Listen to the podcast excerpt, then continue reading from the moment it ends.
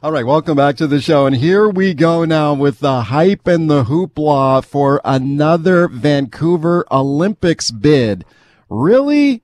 Could Vancouver host the Olympics again in 2030? Of course, everyone remembers the 2010 Winter Olympic Games in Vancouver and Whistler.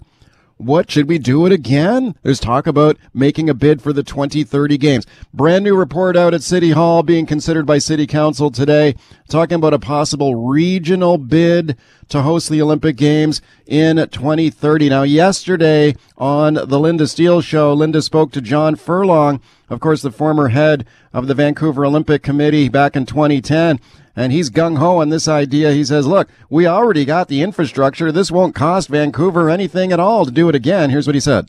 We're suggesting that it can be staged without new money. We have all of the facilities from 2010. Um, you know, so the idea that we put forward a year ago was that we could actually stage the first fully sustainable Olympics ever, that we could actually deliver what we did in 2010 without any investment in, for capital in government. All of the operations of the Games would be covered by the private sector. So back in 2010, the debate was all around cost and risk and so on. But we're not asking those questions. And what we're really saying is why don't we put the Olympics at the disposal of the community to help the community sort of recover? Okay, John Furlong, the former head of the 2010 Vancouver Olympic Games, saying, let's do it again in 2030 it won't cost anything. We've already got the infrastructure in place. Basically, the games will be free, covered by the private sector. All right, let's talk about it now with my guest, Stuart Parker. Very pleased to welcome him back to the show.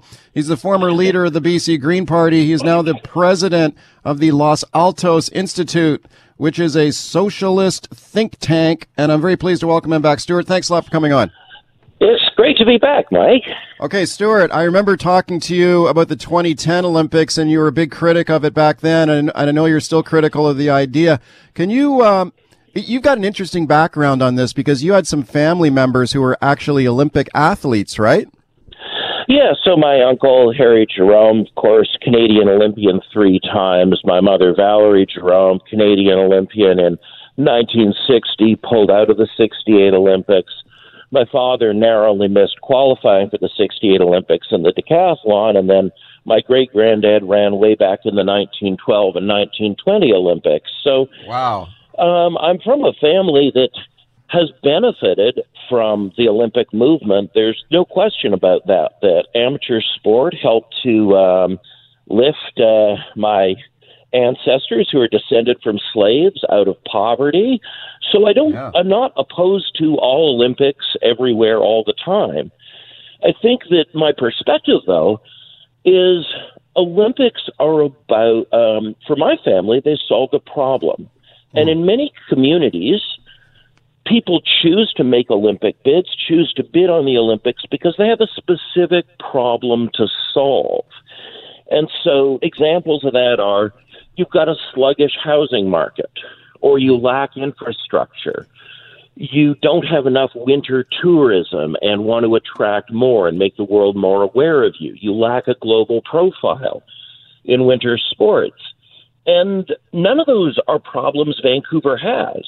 Vancouver has a very different set of problems that another Olympics is not going to address problems like an overheated housing market, problems like um, a changing climate that is making business at Whistler, Grouse, Cypress, Seymour all less reliable and less stable. So I think that. Um, you know, I think it's great when communities get together to solve a problem together, but what I never hear from Mr. Furlong or other proponents of a new Olympic bid is what's the thing we're fixing here? What's the thing we're improving here?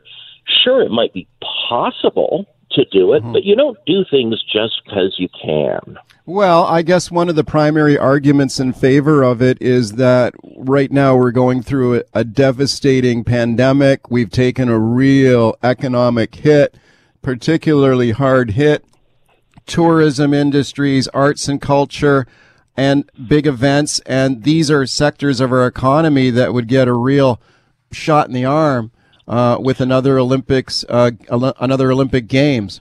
I mean, that's one of the Well, primary I think that if arguments. we- I, I think that if we were talking about a 2022 Olympics, I could sort of see that.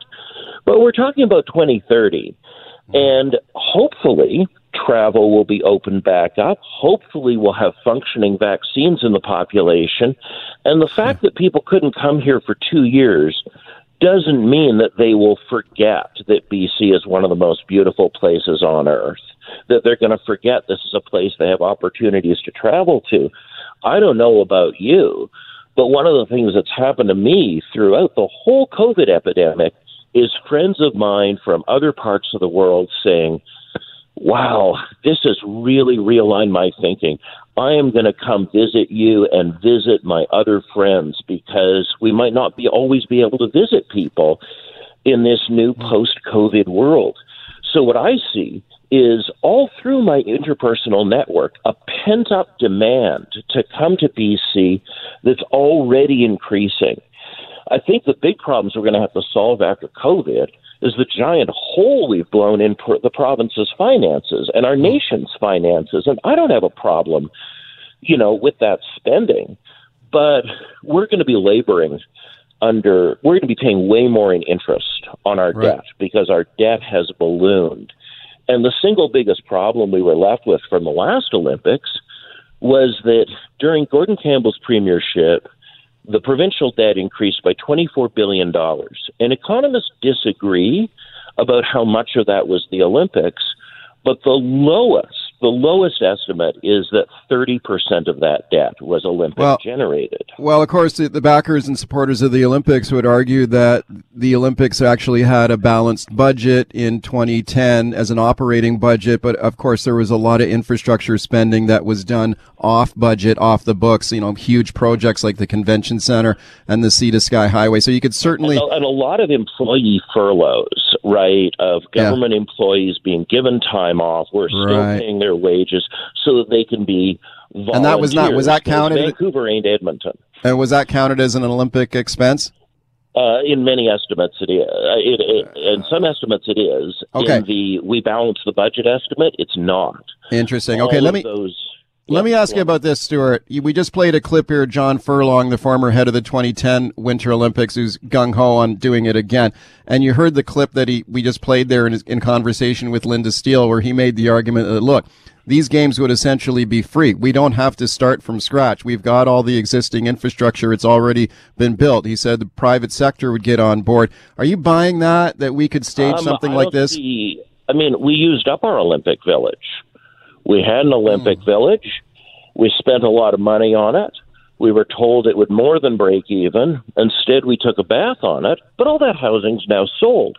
Oh, yeah. It's not like we're going to kick out all the people living between Cambie and Main uh, below Great Northern Way and go, okay, we need your suite for uh, an athlete again.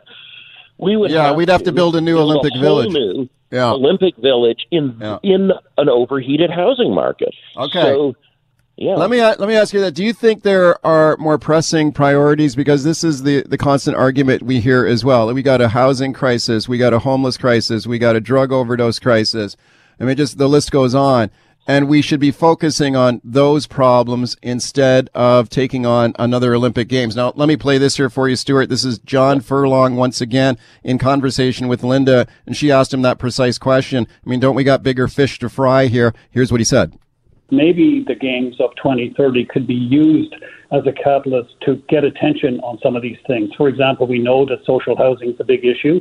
Maybe the games of 2010 can inspire uh, big governments to come together and help do something about that. Maybe they can help inspire improvements to some of our transportation. Maybe they can help with some of the issues around drugs and homelessness, etc. Okay, what do you think of that, Stuart?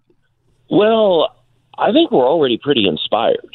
Um, I don't think we're going to get more inspired about the opioid crisis, and I don't think we should be inviting the world here to come and check out our opioid crisis. That stated, that's not my favorite argument against the games. I don't like arguments that say the government can't walk and chew gum at the same time. Obviously, we can work on sports and other things at the same time, and I got no problem with that kind of approach. But the reality is that um, British Columbians already know these things are urgent. What we need are resources allocated to them, not more awareness raising. People are far too aware of the fact that we're one of the highest income cities that's still got uh, ongoing tuberculosis problems in a neighborhood or um, really high rates of HIV infection in that neighborhood. I think, um, you know, we should, I think we've already got enough inspiration to address okay. that. All right, talking about another Olympic bid for Vancouver. Should we do this and go for it again? 2030 would be the Olympic Games. Should we do a regional bid for the Olympics in BC? My guest is Stuart Parker. Let's go to your phone calls. We got lots of them. Joel on the line in Kamloops. Hey, Joel. Hi there. How's it going? It's good. Go ahead. Thank you. Uh, I was honestly just thinking that I think it would be a an unwise decision now, in the last Olympic Games, I understand that we got a lot of funding from the federal government, and it, not all of it came out of uh, the city of Vancouver's budget or whatever the case may be in that sense. But I think in the current opioid crisis that is, you know, going down on East Hastings Street in downtown Vancouver right now, and all across BC, really, the money should really be kept local and diverted to those necessary services rather than, I mean, you know, I'm all for sports, but rather than, you know, spending the money trying to host another Olympic Games that, like you said earlier in the show, we took a bath on in the last time. It's um, well, I think we just need to reassess our priorities. Well, I'm not sure we did take a bath on it. I mean, Stuart Parker, for your thoughts. I mean, we we talked we touched earlier a bit on the sort of the fun with numbers on the, on the budget, but if you talk to the Olympic officials, they'll say this thing actually came in under budget. Uh, what do you think about that? Well, you know, I think um, you would expect like this is a this is uh, this was a, a center right government that did this. They had a lot of private sector started by the um, NDP, though. Oh, absolutely, yeah. absolutely. But uh, frankly, uh, sometimes the NDP can run a center right government. Uh, you know, my thoughts on that. But the point is that even the business community look at took a look at this and went, we took a bath here. Independent analysis by PricewaterhouseCoopers says a minimum of seven billion in debt was created. And I don't think PricewaterhouseCoopers, they're not the Canadian Center for Policy Alternatives or anything. They're they're a, a pretty mainstream capitalist. Well, firm. well, hang on. It, wasn't that seven? government said. Well, wasn't that, that, seven billion? Hang on, Stuart. Wasn't that seven yeah. billion bucks though spent on things like the convention center and the Canada Line and the Sea to Sky Highway? Yeah, some of it so was. How was that some debt? Of it was giving government employees time off work. Some of it was the Olympic Village. Some of it was all kinds of stuff. But um, you know, if we want to buy those things, we should just buy the transportation infrastructure we need. We shouldn't have to like filter it through um, a process that fills up the pockets of the International Olympic Committee. Okay, okay, let's they let's keep taking with cash every bid. Let's keep taking calls here. Ron on the line in Surrey. Hi, Ron. Go ahead. Yeah, hi. I couldn't agree more with the fellow that you've got on there as your guest I don't I don't understand why anybody would want to promote another Olympics when I don't believe we know the true cost. I think there was a more the moratorium has not been lifted on. Okay, okay. Uh, you sound like you're talking from the International Space Center there, but. Uh, well, he makes a good Go point there um, about uh, the fact that this was some place outside the scope of the Auditor General. And so when we say the government said this, we're not talking about the official part of the government that tells us how much things cost. We're talking about a political part of the government that says that we broke even. So the Auditor General has never evaluated these books and pronounced one way or another whether the government told the truth. Okay, let's go to Greg on the line in North Van. Hey, Greg. Hey. Okay, so we could take this, use this as a great opportunity. If we build the, if we build the Olympic um, villages in strategic places like Richmond, Burnaby, Vancouver, all over the place, uh, we can take the housing at the end of the Olympics and use it for for um, social people. housing. Yeah, I hear you, Greg. Thank you for the call, uh, Stuart. Well, that was the pitch that was made last time. And of course, we know that uh, one of the ways that we had to bail out the Olympic Village was that so much of the housing that was supposed to turn into social housing after the Games had to be sold at a profit to fish us out of uh, our financial problems. But that stated, yeah, imagine if the government went out and built housing in reach in places that needed it where the market wasn't already superheated. I mean, you look at a town like Valemount, where, you know, the big problem is there's a lack of housing in town. If this were, you know, a Jasper Valemount Olympic bid, I might have a different opinion about it. But we in the lower mainland, you're already building housing as fast as you can. The government getting in there is just going to poach building trades professionals who are working in the private sector and move them to the public. All right. Stuart, it was great to have you on the show again. Thank you for coming on today. I appreciate it a lot. My pleasure, Mike. Anytime. Uh- a gunman on the loose in a quiet coastal town. By morning, 22 people were dead. I'm Sarah Ritchie. I live in Halifax and I'm a reporter for Global News. On my new podcast, 13 Hours Inside the Nova Scotia Massacre, we'll examine every hour of this tragedy to try and piece together what happened and what could have been done to prevent it. You can listen to 13 Hours Inside the Nova Scotia Massacre for free on Apple Podcasts, Spotify, or wherever you find your favorite podcasts.